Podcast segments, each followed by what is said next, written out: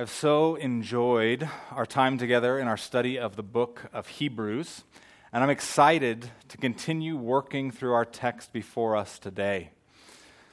Thus far, we have been so clearly shown that the Lord we serve, Jesus Christ, is better.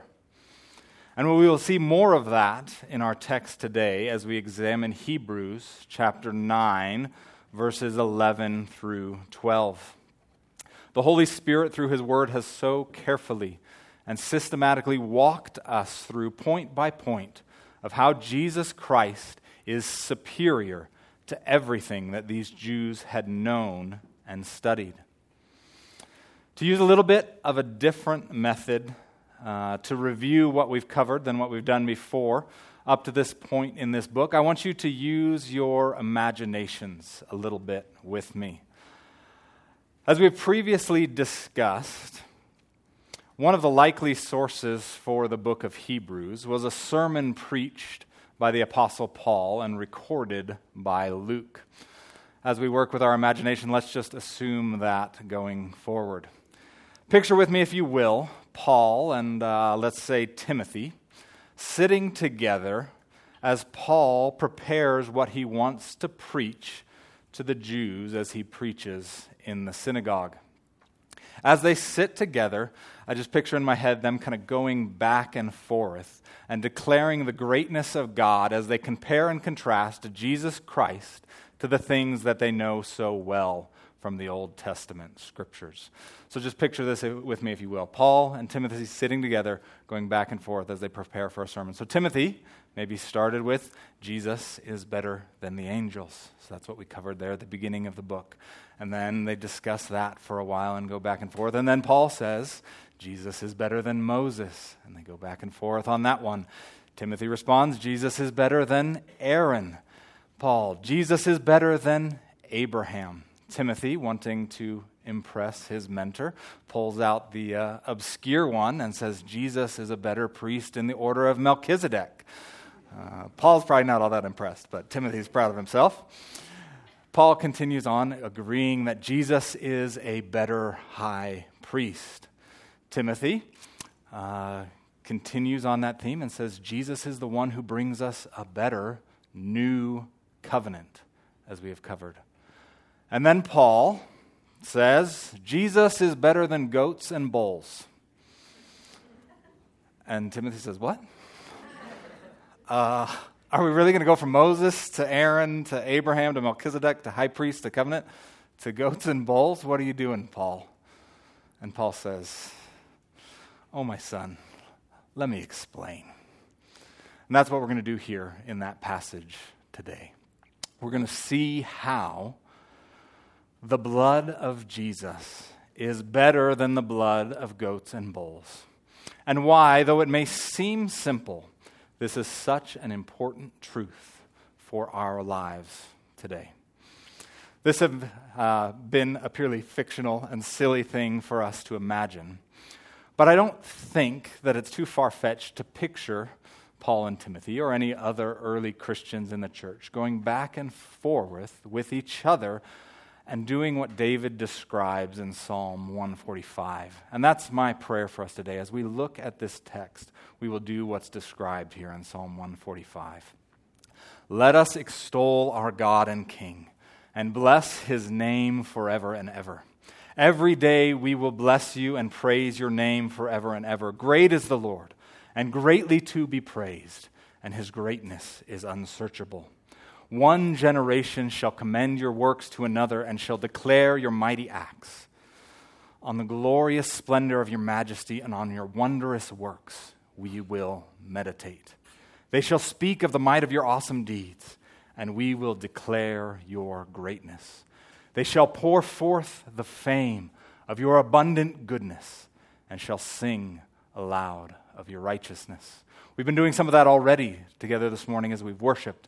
And I pray that we will continue to do that as we dive into the Word and see what Christ has done for us on our behalf through the shedding of His blood. If you haven't already, please turn with me now to Hebrews chapter 9, verses 11 through 22. I'll be reading from the English Standard Version, and I strongly encourage you to get your Bible out and have the Word open in front of you as we walk through this together. If you need a Bible, we have some for you on the back table. I will read our passage for us, and if you're new here, at the end I will say, This is the word of the Lord, and you will respond with, Thanks be to God. If you are able, please stand with me to honor the reading of God's word. Hebrews chapter 9, verses 11 to 22. But when Christ appeared as a high priest of the good things that have come, then through the greater and more perfect tent, not made with hands, that is, not of this creation, he entered once for all into the holy places, not by means of the blood of goats and calves, but by the means of his own blood, thus securing an eternal redemption. For if the blood of goats and bulls and the sprinkling of defiled persons with the ashes of a heifer sanctify for the purification of the flesh, how much more will the blood of Christ, who through the eternal Spirit offered himself without blemish to God, purify our conscience from dead works to serve the living God?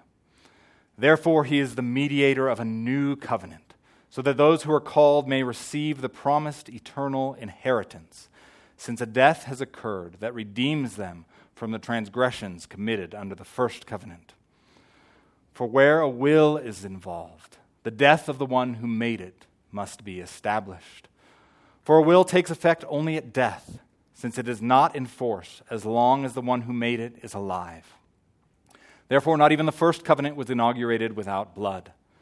For when every commandment of the law had been declared by Moses to all the people, he took the blood of calves and goats with water and scarlet wool and hyssop, and sprinkled both the book itself and all the people, saying, This is the blood of the covenant that God commanded for you. And in the same way, he sprinkled with the blood both the tent and all the vessels used in worship. Indeed, under the law, almost everything is purified with blood. And without the shedding of blood, there is no forgiveness of sins. This is the word of the Lord. All right, please be seated. Our outline today is going to be fairly straightforward. We will have two major points, and then we will look at how these points should shape our daily lives. Our first point is our eternal redemption. And we're going to look at that in verses 11 through 15. And then our second point is going to be the price of our redemption, looking at verses 16 through 22. Now let's walk through this passage together, verse by verse, starting in verse 11. But when Christ appeared as a high priest of the good things that have come, then through through the greater and more perfect tent, not made with hands, that is not of this creation. What does it mean when it says that Christ appeared? I don't think this is just simply referring to only the incarnation, but the whole period from Christ's virgin birth through his earthly ministry, his death, his resurrection, and ascension. The good things that have come are all that has been brought about through Christ's perfect life and sacrificial death as he physically entered into our world to carry forward God's sovereign plan for the redemption of his people. We have spoken in the past weeks about the greater and more perfect tent. Recall that we have been looking at the types and shadows from the Old Testament sacrificial system that point us towards Christ. So, what is this saying to us? That He's in a new and perfect and greater and more perfect tent. It's saying that Christ did not serve as the Jewish high priests had in the tabernacle or temple, but in a more perfect tent. Commentators can kind of go two different ways with this, and I think they're both beneficial to look at. So I just want to look at both of them. This more perfect tent can be seen as Christ's own body, as he himself alludes to in John 2:19 when he says, "Destroy this temple," referring to himself, "and in 3 days I will raise it up." In this he is referring to his body as the temple.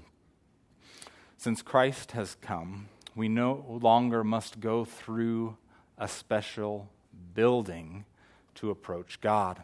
Not through a building, but through our Savior. We also know, on the other hand, that right now Jesus is not serving as our perfect or better high priest in any temple. But as it tells us in Romans 8:34, Christ Jesus is the one who died, more than that who was raised, who is at the right hand of God, who indeed is interceding for us. Praise God that we have a high priest who right now, at this very moment, is seated at the right hand of the Father interceding for us. How much of a better tent, a better place is it at the right hand of the Father than in the type of the tabernacle? Slow down and think about that truth for a second. As we are gathered here together this morning, as we are praying to our Father in heaven, Christ is sitting there right next to him, interceding for us. Such a marvelous truth. Picking up again in verse 12. He entered once for all into the holy places, not by means of the blood of goats and calves, but by the means of his own blood, thus securing an eternal redemption. This is again taking us back to the day of atonement, when the high priests would enter the Holy of Holies to make offerings for the sins of the peoples. Turn with me, if you will, to Leviticus chapter 16. And let's look at verses 11 through 16, where it talks about what these priests had to do. Leviticus 16, verses 11 through 16. Aaron shall present the bull as a sin offering for himself, and shall make atonement for himself and for his house. He shall kill the bull as a sin offering for himself, and he shall take a censer full of the coals of the fire from the altar before the Lord, and the two handfuls of sweet incense beaten small, and he shall bring it inside the veil, and put the incense on the fire before the Lord that the cloud of the incense may cover the mercy seat that is over the testimony, so that he does not die. And he shall take some of the blood of the bull and sprinkle it with his finger on the front of the mercy seat on the east side, and in front of the mercy seat he shall sprinkle some blood with his finger seven times. Then he shall kill the goat of the sin offering that is for the people, and bring its blood inside the veil and do with its blood as he did with the blood of the bull, sprinkling it over the mercy seat and in front of the mercy seat. Thus he shall make atonement for the holy place because of the uncleannesses of the people of Israel and because of their transgressions, all their sins. And so he shall do for the tent of meeting, which dwells within them in the midst of their uncleannesses. We see here that there was a process put in place for the priest to purify himself. It was an unclean priest representing an unclean people, and in order for him to enter the presence of a perfectly holy God, he had to make a sacrifice of a bull first for himself and then a goat for the people.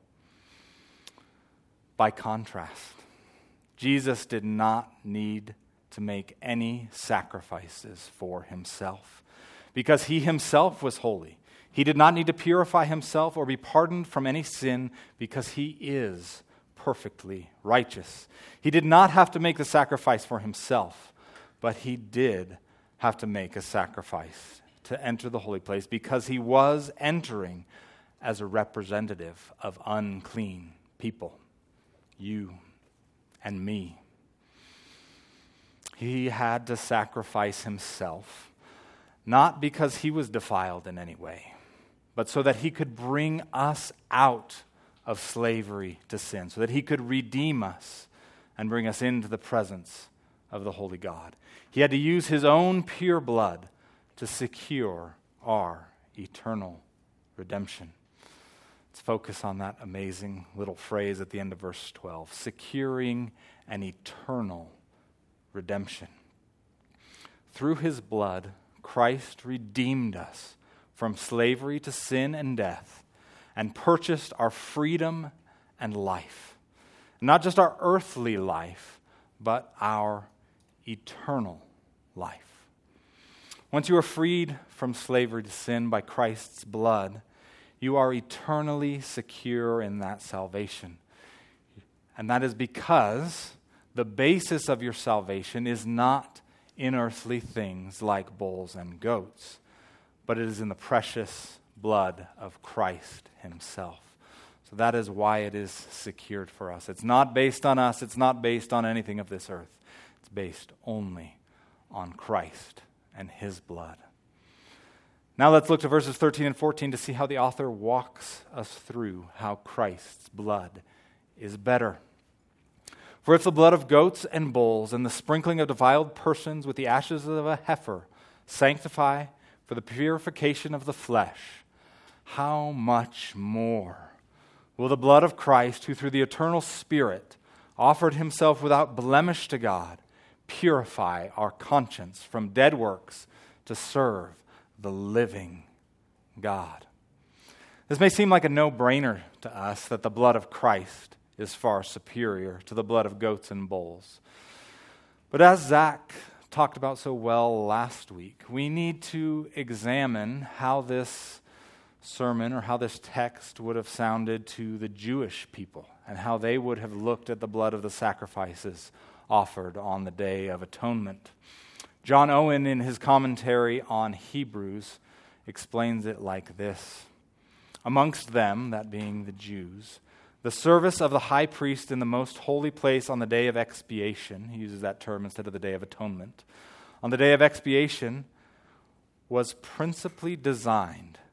For this was looked on and trusted unto by the Hebrews as the principal glory of their worship and as of the greatest efficacy, as unto atonement and reconciliation with God. And so it was in its proper place. Hence they have a saying yet common amongst them that on the day of expiation, when the high priest entered into the most holy place, all Israel were made as innocent as in the day of creation. You can hear in that how much these people valued the sacrifices, how much it meant to them, these sacrifices made. To us, it sounds so funny saying Jesus is better than goats and bulls. But to them, this was not any laughing matter. Thus, animal sacrifices were no small thing. But even given that, we see the apostle again argue from the lesser to the greater, as he has been throughout this book. If the Jewish people put so much weight, as they should have, on the Day of Atonement and the sacrifices of animals, how much more must we cherish the spilling of Christ's blood for us on the cross? We are indeed perfectly purified by the blood of our Savior.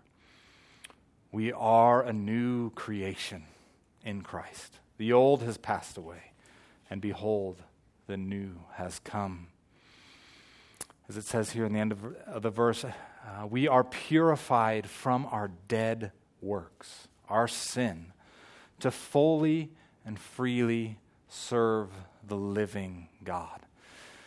It's not a transfer from dead works to no works, but a transfer from brutal slavery under sin and Satan into the service of the most kind and loving boss you can imagine our living God.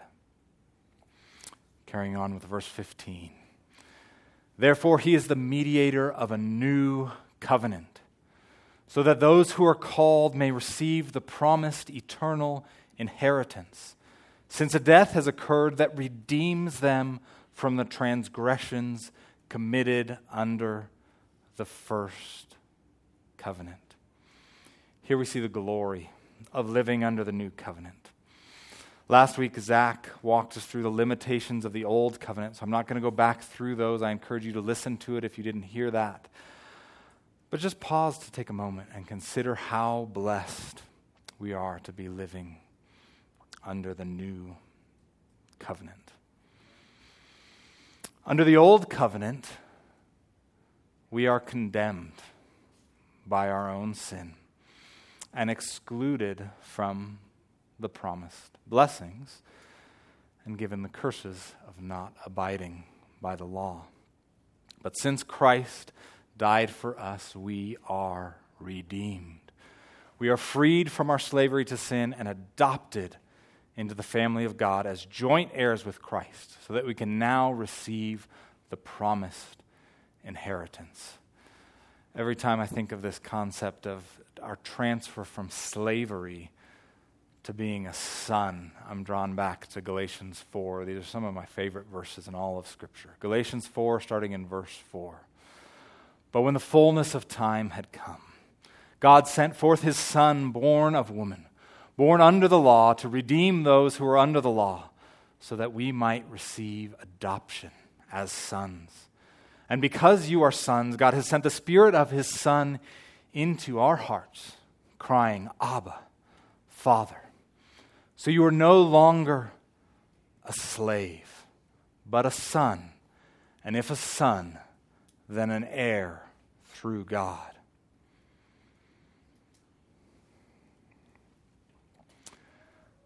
We see here this great transfer from our slavery to sin to our sonship in Christ. I think in some ways, because of our history, especially in this country with slavery, we have a little bit of a distorted picture of slavery. Um, rightly so, because of how the slaves were treated in this country. We see slaves as victims, something who has been done wrong to them in their slavery.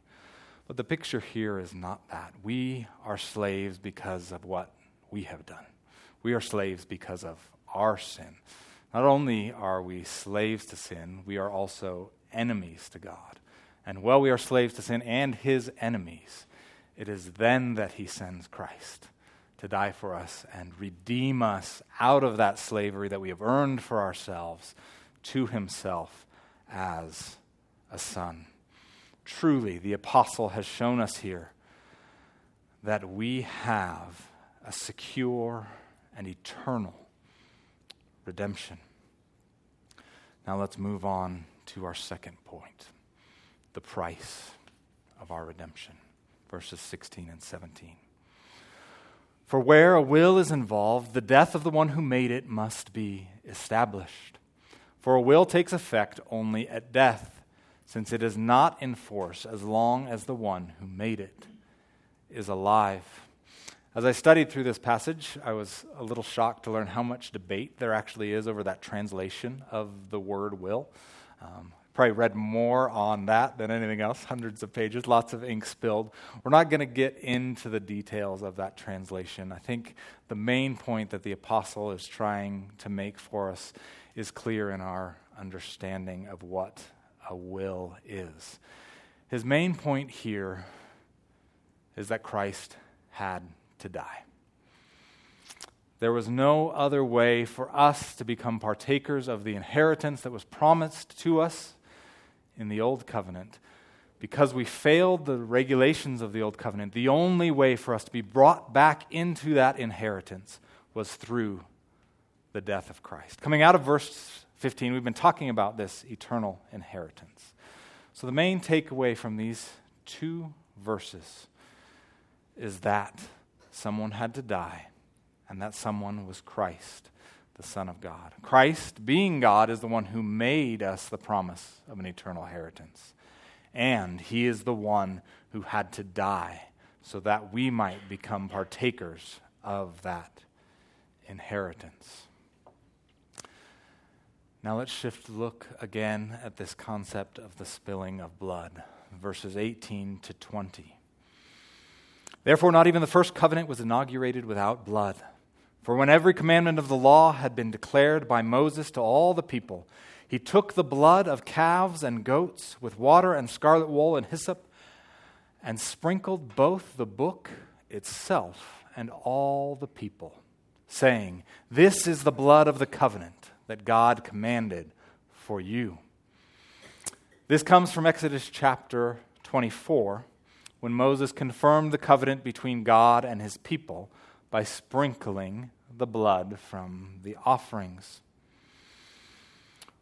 Why, why is this strange Old Testament story? It's all seemed a little strange. You get a whole big crowd of people. If I came up here and started str- sprinkling blood on you, I think you'd think something was pretty off. Why is this strange Old Testament story picked up on here by the apostle? Also, why did Moses sprinkle the book of the law and the people with blood? If you recall specifically, in Exodus 24, it doesn't actually call out that he sprinkled the book. It says he sprinkled the people, the book was there, and he read for it. So that detail is added or emphasized here by the apostle. Why? Why does he emphasize the sprinkling of the book of the law? Like I said, sprinkling, if I was sprinkling blood on you, it would be a strange thing, but I think to all of us here who love books so much, sprinkling b- blood on our books is also something. I think if you went into Ryan's library and you started splashing blood around on his books, he'd probably have some serious questions for you. So, why this sprinkling of the blood on the book? Let's leave that question hanging for a minute and carry on with verse 21. And in the same way, he sprinkled the blood with the blood both the tent and all the vessels used in worship. We saw our first example in Exodus chapter 24, and I think most of us can recall that story. Do any of you recall Moses sprinkling blood on the tent and all the vessels used in worship? It's not anywhere in our Old Testament. It's, again, included here by the apostle. It's, a, it's alluded to um, by Josephus, but it's not in the Old Testament. And it's also with regard to the temple. Um, when Solomon's making his sacrifices, it's talked about a little bit there with the temple, but never with Moses specifically. So, what, what is going on here? Why is the apostle including this, and is he making stuff up? Most commentators that I've looked at, and I would tend to agree with them, explain that this is not specifically trying to point to one historic event where Moses did this, but it's referring to what took place in this sacrificial system during these times. Everything had to be purified by blood. In other words, in order for anything associated with unclean people to be made clean, a death had to occur. There had to be blood that was spilled. We see this even more clearly laid out for us in verse 22. Indeed, under the law, almost everything is purified with blood. And without the shedding of blood, there is no forgiveness of sins. This answers our question from earlier. Why did Moses sprinkle the book and the people with blood? Why were the tent and the vessels used in worship sprinkled with blood. Because without the shedding of blood, there is no forgiveness of sin. John Calvin does an excellent job of explaining this in his commentary as he draws out this point of just how vivid a picture this would be for us that our salvation is not through the book of the law. The blood has to be sprinkled. Our salvation is not through the tabernacle or the temple. The blood has to be spilled. Our salvation is not through simply our worship. Blood had to be spilled. A life had to be taken. Without the blood of Christ, the law has no power to save us, only to condemn us. Likewise, without the blood of Christ, our worship and our religious practices are powerless to redeem us from our sins. Are we ever guilty of relying too heavily on the good things God has given us, like the Bible and the church, in exclusion of the best thing that He has given us, namely Jesus Christ? Are we capable of going through the Christian motions, looking really good on the outside while actually rejecting Christ? That's why this sprinkling of the blood is so emphasized. It is by the blood of Christ alone that our sins can be forgiven. The only way for us to be redeemed and reconciled to God is through the blood of Jesus Christ, our Lord. Without the death of Christ, there is no way for sinners to be redeemed to a perfectly holy and just God. Because of God's justice, Jesus' death is the only way for us to be redeemed. Thinking of a, a story to help illustrate and drive this home, and there's not very many stories that hit very close to this. So I wanted to use a story that's familiar to us. It's actually a parable that Jesus told, where the story of the parable will be familiar to us. We don't have to spend a bunch of time going over that. But I just want us to think about the contrast of this. So it's a parable told in Matthew 18. And Jesus tells it in the context of forgiveness. There's a king, and a servant comes to him who owes him a tremendous amount of money. The servant can't pay, so the king says, Okay, I'm going to throw you and your wife and your children and all of you in jail until the debt is fully paid off. The servant comes and begs pity, and the king forgives him. The servant then goes and turns around and doesn't forgive someone who owes him much less. That's, in Jesus' context, the point of the parable. And that story is so offensive to us because we see the injustice in it. We see the injustice of somebody being forgiven and not forgiving. So, in that story, when we look at it, we see that the wicked servant is the one who is un- unjust. But if we look at that story again and look at the king and what he does, he forgives the debt without any payment of the debt. God, in his holiness and justice, could not do that for us, not without violating his character. He is perfect. He laid down his perfect law, and we broke that law.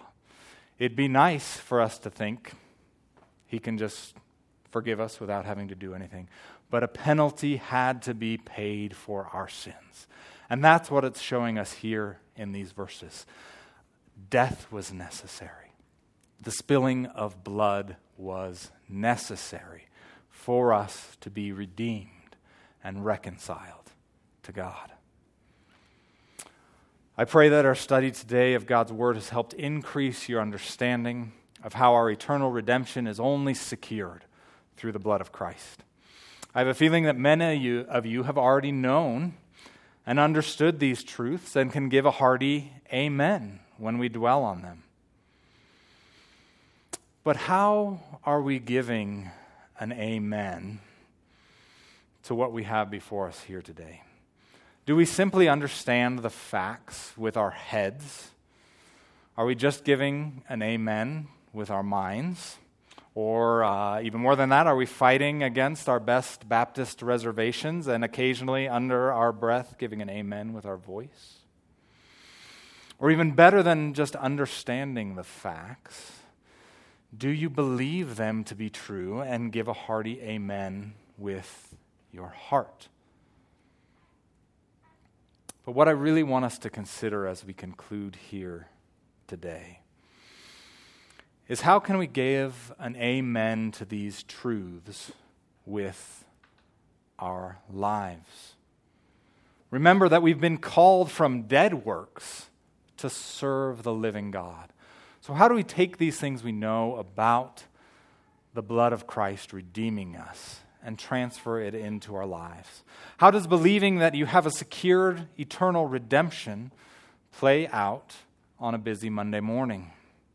How do you respond to the truth that you have been purified from dead works to serve the living God?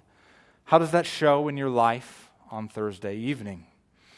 How is it evident in your life on Saturday night that you believe that there is no forgiveness for you apart from the spilled blood of Christ? I think there are many ways for us to live these things out, but I want to point out five for us that I think the Holy Spirit can help us to not just know and believe what we have read here today, but to live it out throughout all of our days. First, knowing that we are redeemed by the blood of Christ ought to drive us to thanksgiving and worship. I'm afraid that in our circles, sometimes we become so desensitized to hearing what Christ did for us that we're not in awe of what he did for us. When was the last time that you slowed down enough to sit and meditate on the work of Christ for you on the cross long enough that it led you, that it drove you to praise?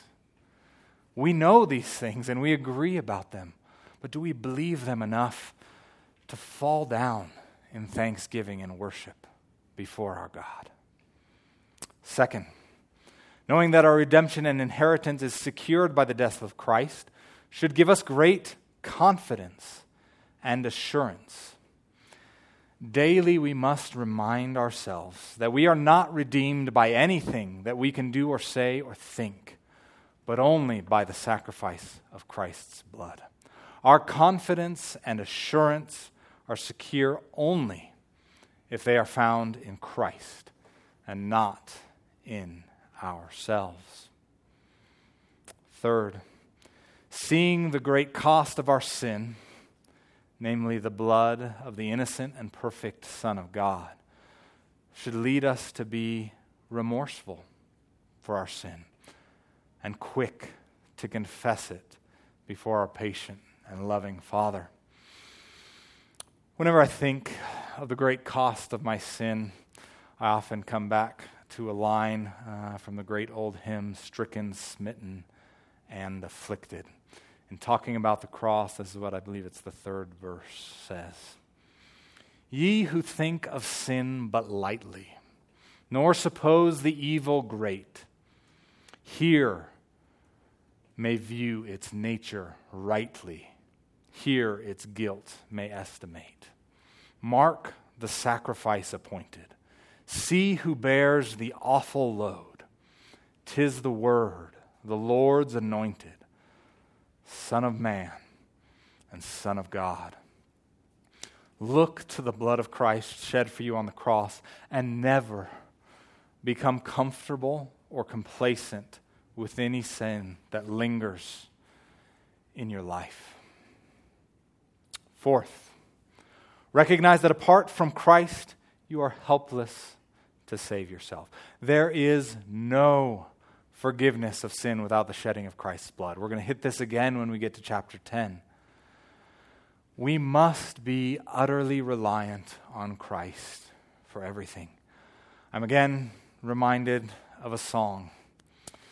One of the lines in It Is Well with My Soul says this Though Satan should buffet, though trials should come, let this blessed assurance control that Christ has regarded my helpless estate and has shed his own blood for my soul. What a thing to think of. Christ has regarded my helpless estate.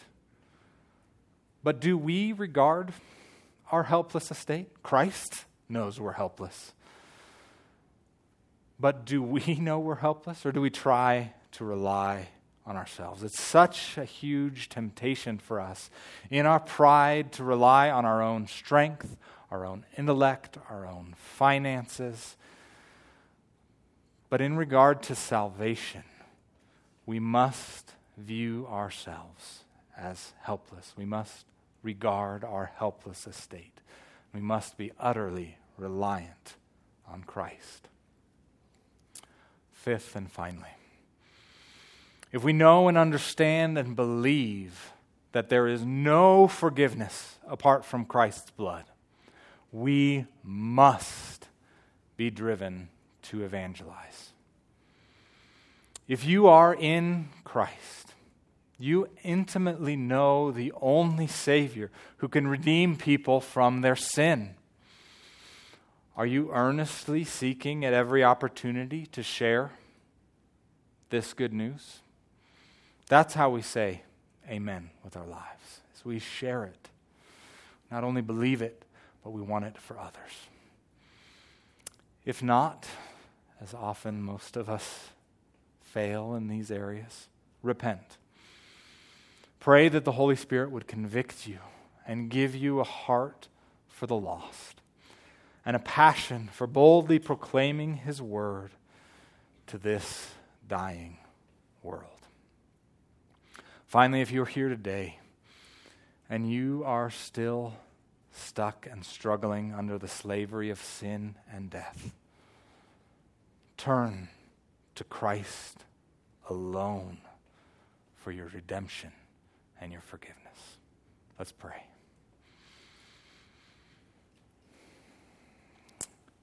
Heavenly Father,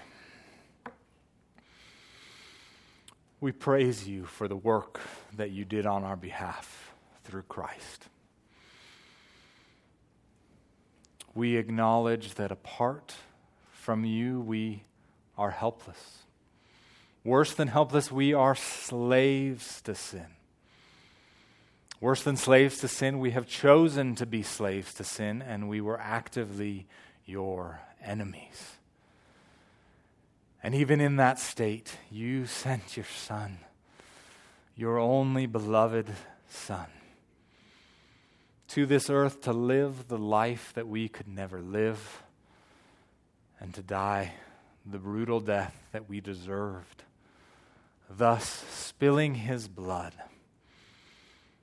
that redeems us from our slavery to sin and allows us to be adopted as your children. We praise you for your work through Christ. And we ask that you would help these truths to move from our heads to our hearts and to come out through our lives to those around us. All for the glory of your great name. It's in the name of our precious Lord and Savior, Jesus Christ, that we pray. Amen.